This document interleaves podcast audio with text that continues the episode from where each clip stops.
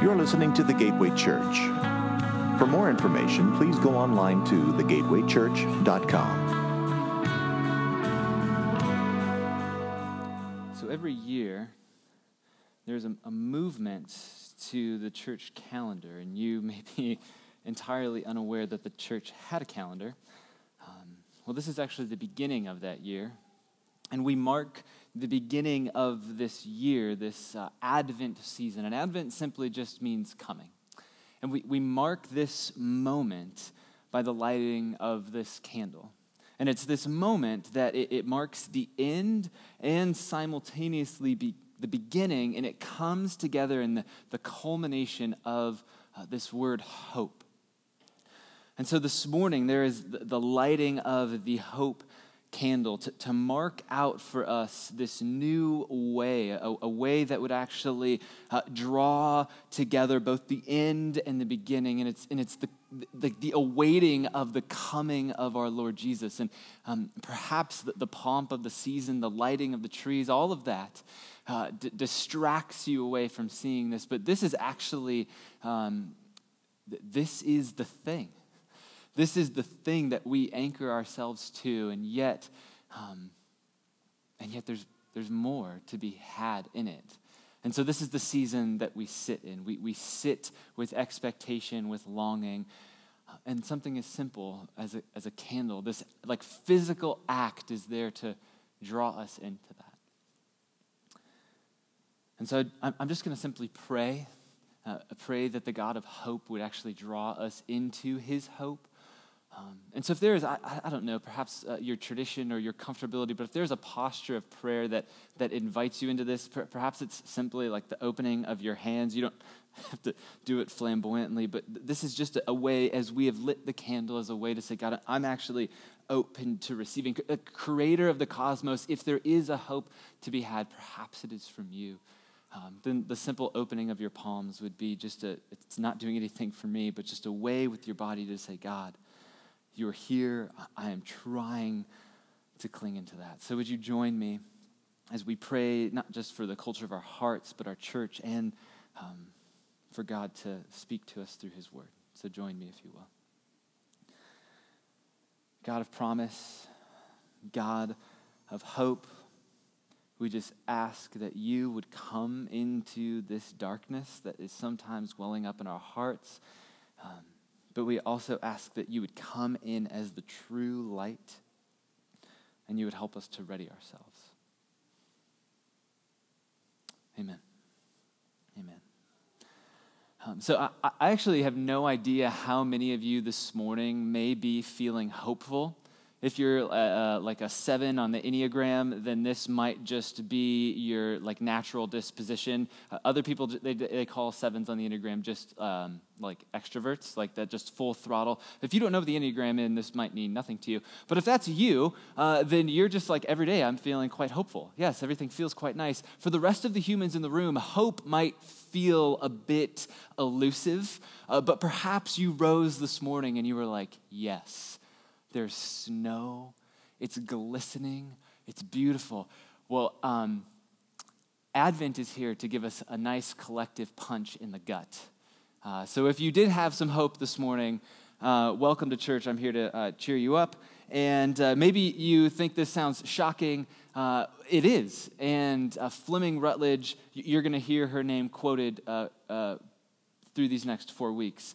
Um, well, she is here to kind of start us off strong. So, Fleming Rutledge for the wind right off the bat.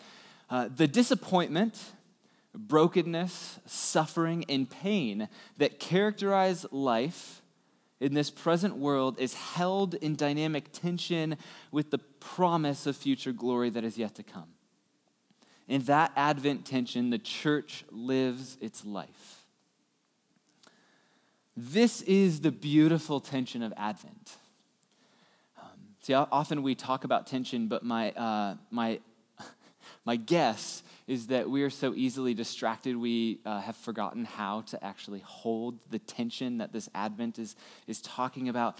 Um, and here's what I mean Uh, we, we play games on our phone while we watch Netflix because apparently we need distractions from our distractions. Can I get an amen? Like, this is just like the, the layers, they just keep going deeper and deeper. Um, and by and large, what I think this does is it leaves us as these people who are really, we're, we're quite poorly equipped, if we're honest with ourselves, to one, identify hope, and then um, two, cling to it because if we're actually sitting in darkness, we don't want to feel this thing, and so we distract ourselves to death. Um, once again, I'm just here to cheer us all up here on this first Advent. Uh, hope candle, you all. Uh, goodness sakes. And so here we find ourselves, not wanting to feel the despair, and so we just uh, keep scrolling to the next thing, or we just, the crown came out, so obviously we have to just binge watch that. Um, I'm actually speaking to myself there. Um, it's quite a, a, good show. New characters and casts this season, though. Hmm. Uh, but, but I don't think that we do this on purpose. I think it is, it's almost just a reflex of our age. It's, we're caught up, we're swimming in these waters, and we don't even know it. And yet, it's in the midst of this that this disruptive thing happens. We come to a high school in downtown Des Moines and um, we sit and we sing songs to this Jesus. But by the way, these songs are not for us. They're to stir our affections for Jesus, and then we receive this call to worship, and then we are plunged into the gospel according to Matthew, all the way near the end. And we have this question facing us head on, and the question is this How are we supposed to live when the world seems and really feels out of control? Like, how are we supposed to do it? Well, fortunately, Jesus actually cares about this. Like Jesus, he wants us to step into this question, to feel the tension of it. But the answer might feel a little bit wonky because my guess is that most of us didn't grow up ethnically Jewish. Um, and so this morning, what we're going to do is we're just going to work our way through this text and allow it to do some work on our hearts. Uh, but, but we're going to do this with the aim of holding the, the tension, the taut tension of, of hope amidst brokenness, hope amidst despair. Uh, but before we do that, before we dive into Matthew 24, a little context as per usual. Um, so the, the text that we're in, it's right in the middle of what scholars call the Olivet Discourse. And uh, th- this is really just a fancy name for Jesus' fifth and final uh, like, like speech or discourse. Um, and it's uh, like it might sound like a really fancy name, but it's just because of the location that he's at. So there, there's going to be a map isn't this? Oh, that's lovely.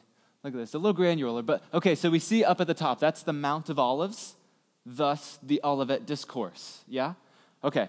So here's, here's what's just happened. When we meet Jesus in this passage, he's already been on the scene.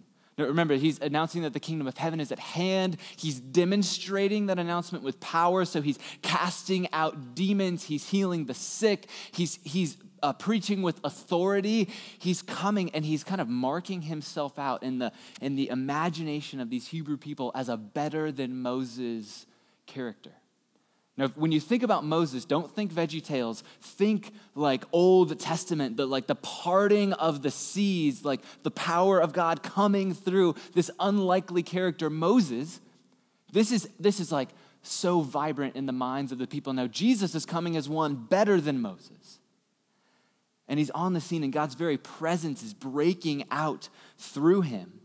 And a few chapters before this, in Matthew 19, Jesus has shifted and he started to set his face towards Jerusalem. And this is kind of a, like an idiomatic, a, a culturally balanced saying to set your face. I'm, I'm going there. I'm, I'm bent on going to that place. And so he goes, and you see the road to Bethany. This would be the road that he travels to come in to Jerusalem. And when we see uh, him set his face, he, he goes to Jerusalem for this final throwdown of sorts. Um, and so these are the scenes that unfold. We see Jesus is a cleansing of the temple. This is uh, the, the, classic, like Jesus uh, flipping of the tables. Um, so this is you might see pictures of like Jesus like angry This is, this is him. He's cleansing the temple. And then he has these verbal sparring matches with the religious leaders of the day. And uh, one of them, they decide to maybe catch him in his words. And so they ask him, Well, what is the greatest commandment? And then this is very Jesus. He comes back and he gives two things. So one commandment was a request, and he says two things love the Lord your, your God with, like, basically your muchness. And, oh, yeah, and love your neighbor as yourself. And so we get this bound up together and then following this, like sensing the tone of the people, like the, the distaste for Jesus' very presence, Jesus then pronounces seven woes on the religious leaders. Like, this is a bad day in church if Jesus is pronouncing not one, two, three, or four, but seven woes over you. This is, this is not what you want to encounter. And then, leaving the temple, which, which by the is, is the very hot spot of God's personal presence. It's like the hinge upon which the whole world swings for these Israelites. Jesus is leaving the temple. And then this moment takes place. This is in Matthew chapter 24, verse 1. Jesus left the temple and was going away when his disciples came to point out to him the buildings of the temple. And he answered them, You see all these, do you not? Truly I say to you, there will not be left here one stone upon another that will not be thrown down. Now, there's uh, been like all sorts of debate and controversy about Jesus' words here. Uh, but any way you cut it or shake it up, uh, if you say something like this, you best bet that people are going to start asking questions. Like, this is a temple that's been in construction for a, a generation, and it's just going to be thrown down. And what we read in the very next verse are some of these questions that come up. So go with me to verse 3. As he, that is Jesus, sat down on the Mount of Olives, the disciples came to him privately. So this, this, is, this is this moment. It's almost like a very hush hush. Tell us, when will these things be?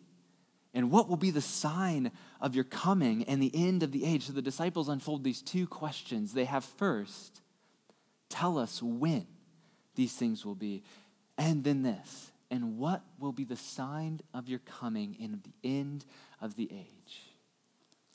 And it may be uh, like helpful for us to remember that when we come to the Gospels, like the Gospel according to Matthew that we're in this morning, uh, it's not simply security camera footage like it's, it's not just a cameraman. Uh, we have reality TV burning on our minds, and so we bring that into the scriptures. But it's, that's not what's happening. Jesus isn't being followed around by a camera crew. It's, it's quite different. Um, each gospel author who's carried along by the Holy Spirit, they're going to, uh, almost like this tapestry, weave together with an audience in mind these, these stories to highlight these specific moments and movements in Jesus' life in ministry that put him in front of you, to, to persuade you to see him afresh. Eh, because Jesus is this polarizing character. And so they want to set Jesus in front of you to disrupt the normal and to figure out what to do with this Jesus. And this is precisely what's happening here in this moment. This is what has happened all along in the gospel according to, to Matthew. And these vibrant themes end up shaping the contours of Matthew's gospel. It's, it's these themes of, of promise and fulfillment, which is a really Hebrew, like Israelite kind of way of thinking about the world, of promise. The, this is the God of promise. Remember, Abraham is their father. like their forefather. He was the one that God promised to bring blessing through. And so then you have this if there's a promise, it has to be fulfilled. And so these are starting to shape the way that Matthew's moving. And Jesus comes to us as this, this, this possible one who might fulfill the promises of God, which then makes all the more sense when we hear Jesus say to his apprentices that this place where God's people encounter his very presence is going to be torn down. I mean, Jesus has demonstrated that the power of God's very personal presence, the Spirit, is at work in and through him. But, but check this these stones that Jesus is talking about, these stones are 12 meters long. They're three meters high, four meters deep. they have one of these, these are Herodian stones. They have one of these stones that they found it weighed 660 tons.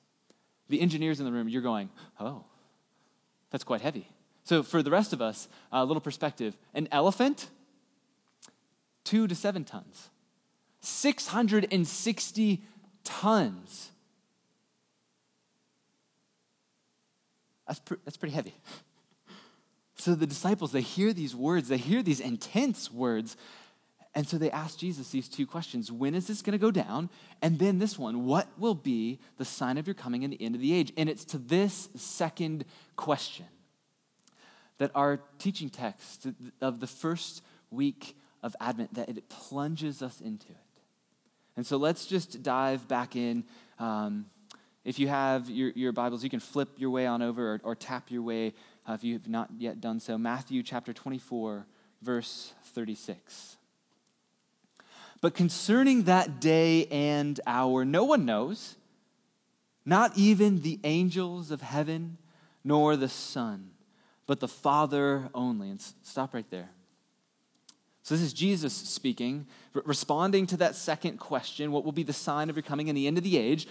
And he opens it with this opening phrase, uh, but concerning, or your translation might say, but about. And this is not just an, like uh, a nice way to start a paragraph. This is in the Greek, the language that the New Testament was originally written in. This is this uh, transition. It catches our attention that this new form of thought is beginning. And so if you're reading along, you're like, oh, oh, okay, J- Jesus is saying something new here. Okay, let me, let me, let me tune my ears to you, Jesus. What, what, are you going to say? And we, we see here that it's this focus on that day. That the one which no one knows about, neither the angels in the heavens nor the Son. And Jesus draws his disciples, and by extension, us, he, he draws our attention to this day. And so, so we, we, uh, we're going to linger on this day thing because this is no small thing. We might just blow past this, but remember, Matthew and his gospel, very Hebrew. That day, a very Hebrew theme. It's littered throughout the Old Testament in the Hebrew scriptures. And so, what we have here is two things. First, that day, and then second, the ignorance of Jesus. So, that day was stock Jewish vernacular to to talk about the day of Yahweh, or in English, the day of the Lord, which is once again this really Jewish way of talking about the climax of human history. This is what everything around us, past, present, and future, it's what everything is moving towards. It's towards the culmination of human history. It's the day of Yahweh. See, for example, earlier in Matthew's gospel, in chapter 7, we read this On that day, many will say to me, Lord, Lord, did we not prophesy in your name, and cast out demons in your name, and do mighty works in your name? And then will I declare to them, I never knew you, depart from me, you workers of lawlessness. Or we could, we could go to the Apostle Paul who's tapping into this theme as well. And we can see him saying this to his protege Timothy. In, in 2 Timothy 4, we read this Henceforth, there is laid up for me the crown of righteousness, which the Lord, the righteous judge, will award me on that day. And not only to me, but also to all who have loved his appearing. That day, it's shorthand it's shorthand for the end goal of this human drama. And if you're curious, which I, I just know that you are, there are four movements to the day. So let's just, uh, let's have a little, uh, can we just have a little nerd out moment? Yeah? I'm going to do it anyways, I guess. All right, so here we go. So first, uh, the, the first movement, uh, the Messiah is appearing. Second is the resurrection. This is the resurrection of the dead. So, this is the righteous to life and the wicked to destruction. Uh, and if you're hung up on that whole thing, just stick with me. Third, judgment. Because if, uh, the, you know, the, the righteous and the, if that one wasn't hard, judgment, this is what we love to hear. This is when God comes to put all wrong things right which is, and as scary as that sounds, and as non PC as that may be, and as much controversy around that as there is, I think that we're all craving judgment. No? No, no amens to that? No, I, th- I, think we're all craving judgment. That we are a generation and a people craving for God to once and for all set the world straight, to end injustice, to end evil and disease and corruption, this strange perversion that is found in our world. And to end death itself, we are craving that. To put all of that away and to wipe the slate clean. This is what we are craving. You know, the Apostle Paul, the, the one who's spurring on his protege Timothy, he also has this to say. In 1 Corinthians, Paul says this He says, If anyone builds on the foundation, who, by the way, that is Jesus, if he builds on the foundation with gold, silver, precious stones, wood, hay, straw, each one's work will become manifest. And then check this out for the day will disclose it. See, often we think about judgment and we, we have this condemning tone that just totally like makes it all whitewashed in condemnation. But this judgment is a purifying reality. And as difficult as that may be, this is, this is how we begin to hold the tension of hope amidst despair, is with the day. It will disclose it because in, because it will be revealed by fire, and the fire will test what sort of work each one has done. And finally, finally, we will enter into the healing of the cosmos, or as we might hear it around here, the new heavens and the new earth.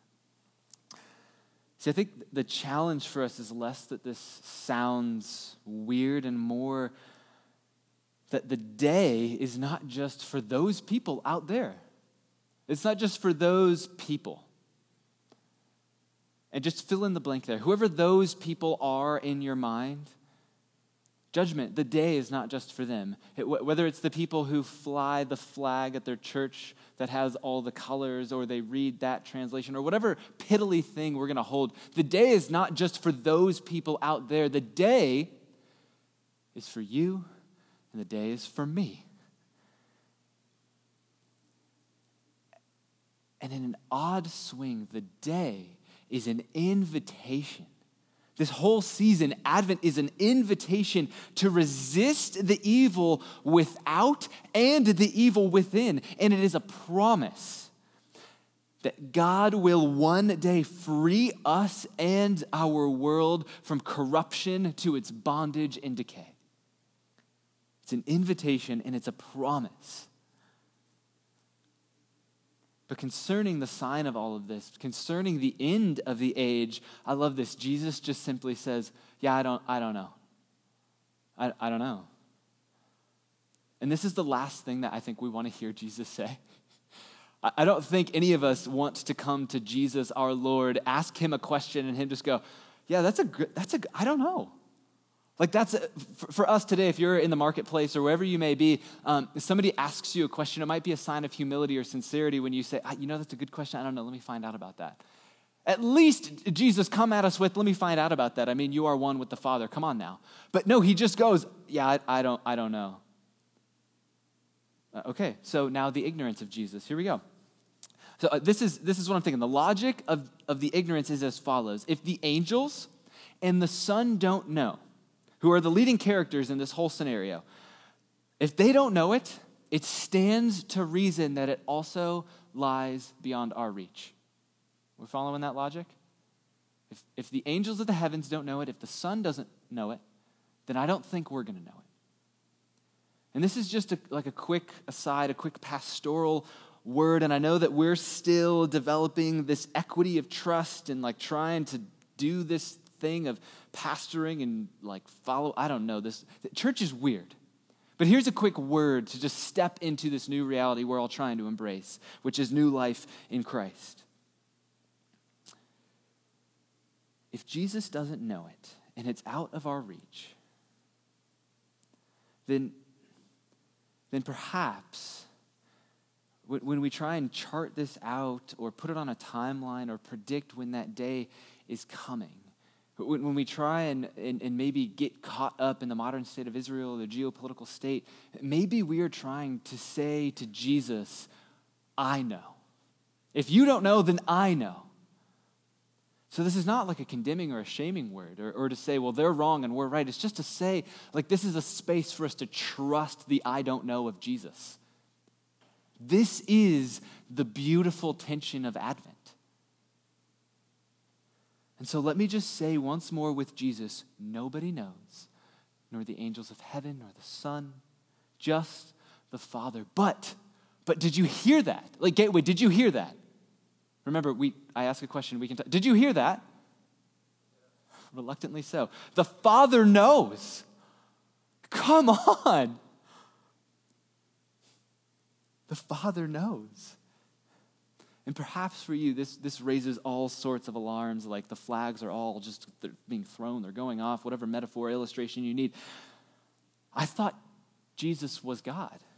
Like, I, I, shouldn't he know all this stuff? Like, what? Jesus. Like, when is it going to go down, Jesus? Sh- shouldn't, shouldn't he know this? Well, yes and, and no. See, Jesus is God in the flesh, yes, but Jesus is in the flesh. Or to be more precise, Jesus is the embodiment of God. Therefore, when, and get this, this is a big point here. When God became human, he became human. Not fake human, not kind of human. No, he became Jesus of Nazareth. He, he set aside the full spectrum of his godness to enter into the reality of our stuff to enter into the brokenness, to enter into the decay. He set it aside to come in here of his own free will, of his own volition. In theology talk, we could, we could get at it this way. Uh, we could say God is omnipresent, which is just a fun way of saying that there is nowhere that God is not. So God is everywhere. Um, and so we, we end up praying prayers like, God, would you come? Holy Spirit, would you come? Which, in some sense, is kind of a silly prayer. And in another sense, it's like the best prayer we could ever pray. Because, in one sense, God is here. So it, it might actually be uh, good for us, even this morning, right now, to just like pray, God, help us to show up. So um, rather than talk about prayer, I'm just going to just pray real quick. Uh, Father, we just give pause to I don't know, the, the next notification that comes up, we just like set that aside for your presence, for your word. Would you actually help us to show up to the reality of your presence that you are here with us? Um, and yet, Lord Jesus, we ask you to come. See, there, there's a reality where we can pray, and, and it might just be the best thing for us to pray to show up. And then, in another sense, it might be the best thing for us to ask for the Spirit of God to come. So we say amen. So we're not just talking about God's omnipresence, we're asking for his manifest presence, for his physical presence to come and stir us from death to life. That's kind of what's going on there. And see, when you go to school, when you go into the office, when you get in your car, God is there. When you're in your cubicle, He's there. When you're on your commute, He's there. The place that you try and hide away from Him in your secret sin, yeah, you, you got it. He's there as well. Now, this is not a, a trick question. This is just a very straightforward, not rhetorical. Is Jesus everywhere? I'm just going to shake my head. no. Jesus is not, he's Jesus of Nazareth, and of his own free will, of his own volition, he entered into the human story. The sto- like, he entered into the story. In a specific time, in a place, in a space, and there is a, this is the beauty of Jesus' humanity, and yet it's also this marvelous frustration and if you feel that tension, like you are not alone because even some of the copyists of the New Testament, uh, just as a reminder, not written in English, in, in, written in Greek and in Hebrew, and when they're copying these things so that they could come to us in English, they left this line out that Jesus didn't know. Because certainly the Christ would know. It just didn't map onto their vision of Jesus, but Jesus' vision of Jesus is that he is fully human. See, Jesus' ignorance of the day, it's nothing to be alarmed about. In fact, it's the very place that the author of, of Hebrews draws hope amidst weakness. So just l- listen to this in Hebrews 4. For we do not have a high priest who is unable to sympathize with our weaknesses, but one who in every respect has been tempted as we are, yet without sin. This is the full humanity of Jesus. And so, in light of that, this is the hope. Let us with confidence draw near to the throne of grace that we may receive and find grace to help in time of need. See, this is the Jesus who our teaching text draws us into. It draws us into this hope, and in turn, it draws us away from this speculation of what may come at that day. It helps us to actually trust the words on Jesus' lips. And, and just again, just listen what he says in verse 37. He says, For as were the days of Noah, so will be the coming of the Son of Man. For as in those days, before the flood, they were eating and drinking, marrying and giving in marriage until the day, until that day, when Noah entered the ark, and they were unaware until the flood came and swept them all away, so will be the coming of the Son of Man. Did you notice that line there? Um, they were unaware. That line, like this past couple weeks, have, has just been haunting me. They were just unaware. See, the people of Noah's days, they were oblivious. They had no inkling that judgment was on the horizon and, until it was too late. And yet, right in their midst, Noah is doing this thing. He is constructing a life that says all is not right with this world. He's not coming at them with prophecy charts or timelines. No, he is living against the grain. It's this life of preparation, it's this life of obedience, it's a life of watchfulness. And now, this is a place in a, in a sermon like this where a preacher like me could, if I wanted to, lean hard on the people of a church. This could happen. It could happen where we say the, the, the flood is literally God repenting of his creation of humanity. And so, what somebody like myself in this position in a sermon like this could do is, is they could start talking about all the ways that we've like buffered ourselves uh, against dependence on God, have we kept him at arm's length? How we just live these lavish lives of comfort where we actually don't feel any distinct need. We come and we sing about, oh, Jesus, how we need you. We watch nice videos about it, but that's not actually anything in our felt experience. Somebody could talk about that. Or, or perhaps somebody in this moment, giving a sermon like this, following the judgment of Noah, uh, we could talk about how we're distracting ourselves to death, hardly able to even hear the voice of God, if at all, if ever. But we're not going to do that today. Um, I don't think it would be in keeping with the words of Jesus. Because right here, rather than rebuke, he calls his people to repair. To prepare. To prepare their hearts, to prepare their hands, to make themselves ready, to keep watch, to stay awake. And once again, this is the Advent tension. This is the holding to hope amidst discontentedness. But we are prone to miss it because, once again, we are most likely not ethnically Jewish. So a lot of this just goes sweeping over our heads right past us because these passages they sound so odd and just to keep with it let's just keep it going verse 40 uh, then two men will be in the field, as we often are. One will be taken and one left, and then two women will be grinding at the mill, as you often are. One will be taken and one left. Therefore, stay awake, for you do not know on what day your Lord is coming. See, in a couple, uh, in a couple short months, our city will be marked out as the hinge upon which our nation's presidential hopes swing. Ah, glorious, we all say. And if you live anywhere near downtown, or I guess you just have a pulse and live in Iowa, um, you've begun to like feel it. It's kind of in the air. You see the signage, um, you see like the little bits of mail. You have all, like, How did they get my number? I just moved here. I have an 858 area code, and the, but they. Consp- I, okay, I, am not going to chase that rabbit. How, we feel it. And, uh, and I think it was my first week here.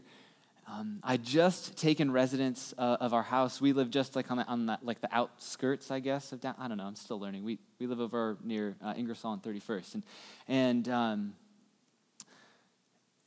Jessica had yet to move here with Finn, and so the house is kind of like empty. I'm just like tidying things up. I think I got like I was doing something outside. I got a little bit sweaty, and so I do as one does as you get, when you get sweaty. Um, I was gonna get dinner with the Davises that night, so I said I would present a non-sweaty self, and I hopped in the shower.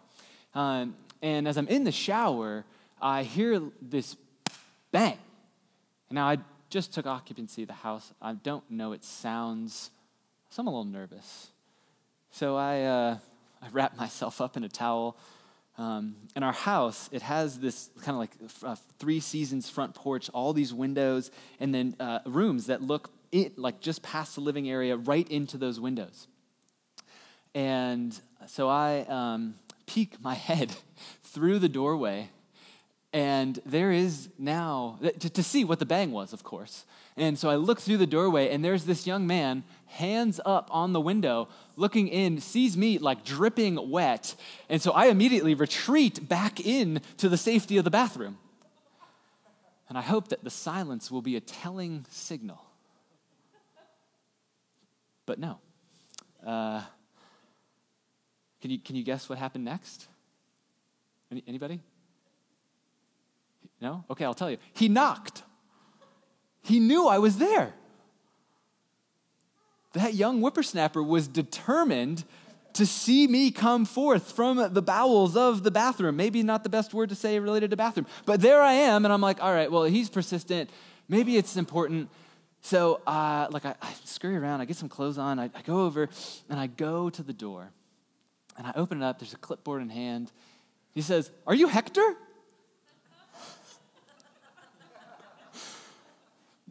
No, I'm not Hector. well, are you a Democrat? Um, no, I, I, haven't registered anyway. What, what, how can I help you? Well, I'm with so and so. We have a sign on our door that says no soliciting, no ex- exceptions. Apparently, that sign didn't apply that day.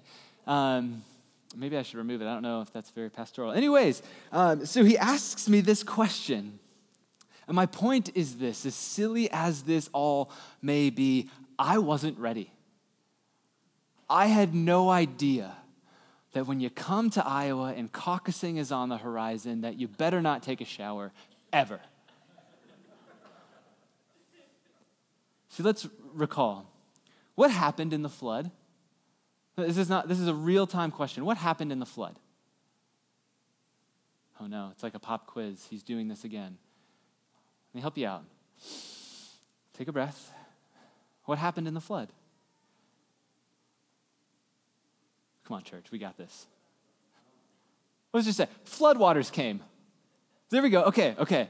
I won't do this ever again until uh, three weeks from now. So, floodwaters came. So, if you were taken by the floodwaters, thumbs up or thumbs down? Thumbs way down. There we go. That's way, I'll just ask thumbs up or thumbs down questions from now on. Okay, so the flood narrative is how Jesus is framing verses 40 to 42. In other words, it's as if it is better to be left behind. The, the implication is that it is, it is possible to prepare for this. Not by calculating the date, but by a life of constant readiness and response to God's warnings and instructions but look to verse, verse 43. Check this out. But know this that if the master of the house had known in what part of the night the thief was coming, he would have stayed awake and would not have left his house to be broken into. Therefore, you must also be ready, for the Son of Man is coming at an hour you do not expect. See, this passage, it comes to us in three movements. First, nobody, no, nobody except the Father knows what the day is going to be. Second, uh, life is just going to go on. You're going to continue picking up your dry cleaning, dropping your kids off, meeting up for a coffee with a coworker. You're just going to continue doing these things. It's going to go on right up until the last minute. That's the parallel with Noah. And third, the day will divide. It will divide families, it will divide colleagues, it will divide marriages right down the middle. One will be taken, one will be left. And all of this together, it lays in front of us Jesus' eagerness. Like, like that word just doesn't do it. It's Jesus' desperation for his followers, for you and for me to be ready. But we have a hard time doing this, do we not? We have a hard time clinging to hope. And it's not just us, it's like Jesus' inner crew. It's the people who are closest to him. And as I, I, as I was like thinking through this, I was just like, oh my goodness, like what what in the like what do we say? Okay, Advent hope, like, yeah, let's get ready and like cheerlead each other on out of here and go to the Advent shop? But then I remembered that this, this week it comes like a punch in the gut. And then this just a, a few chapters after, when Jesus is feeling the weight of the call of God upon his life, when he is in the garden, when he is sweating literal drops of blood, everyone falls asleep. And his words are haunting. Just l- listen to this two chapters later. Matthew 26, verse 40. And he came to the disciples, and he found them sleeping. And he said to Peter, So could you not watch with me one hour? Could you not watch with me just one hour?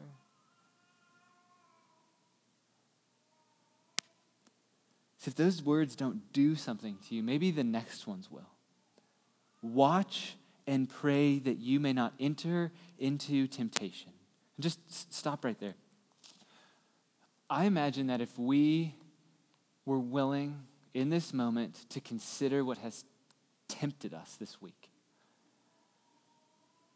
Our minds would be flooded with gluttony and lust and like like ungodly ambition like I will get that position irrespective of who gets in my way or, or just simple bitterness like just petty bitterness it but remember, no temptation has seized you that is not common to man.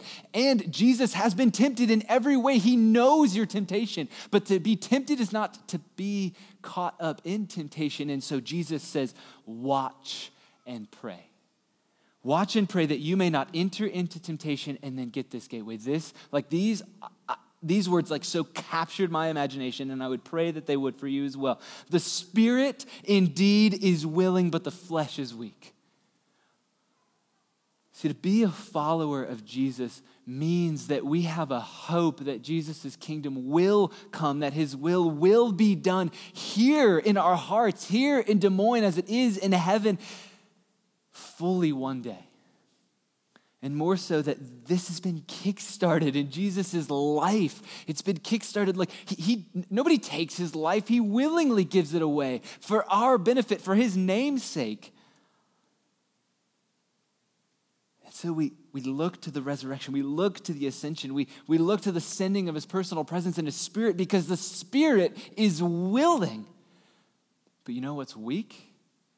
Our, our flesh is weak.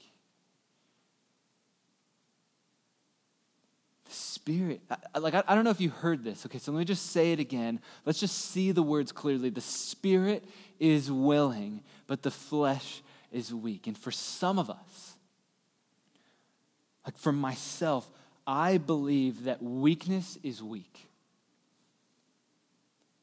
And maybe you're thinking, well, duh. Like, duh, weakness is weak, Kyle. But let me just say to me, let me say to you, if you're a follower of Jesus here this morning and you think that weakness is weak, I love you and you are wrong.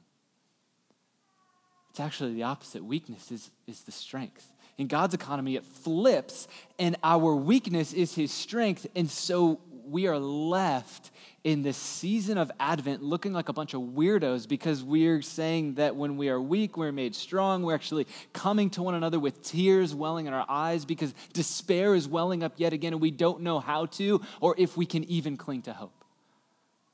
And yet, remember, in hope, the end and the beginning, they meet together to make a new way forward. See, it's in the disappointment, the brokenness, the suffering, the pain, the weakness. That's where we hold the tension. So, how might we be ready? Like, how might we keep watch? I have no idea. I have no idea what each and every one of us need to keep watch with, but the Father knows. And this is not just to say, hey, better watch out. He's watching. It's not that at all. It's, it's to say that the Spirit is willing. And if, if we are willing to meet, you know, you know why Jesus went away? He, he went away because it would be better for us. Because if he stayed, he could only be in one place. But if he went up to be with the Father, then he could send his presence in the Spirit to be with us at all times, in all places, in all circumstances, in the midst of despair. This is the beautiful tension of Advent.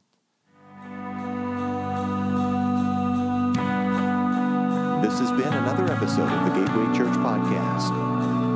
Thanks for listening, and we'll see you next week.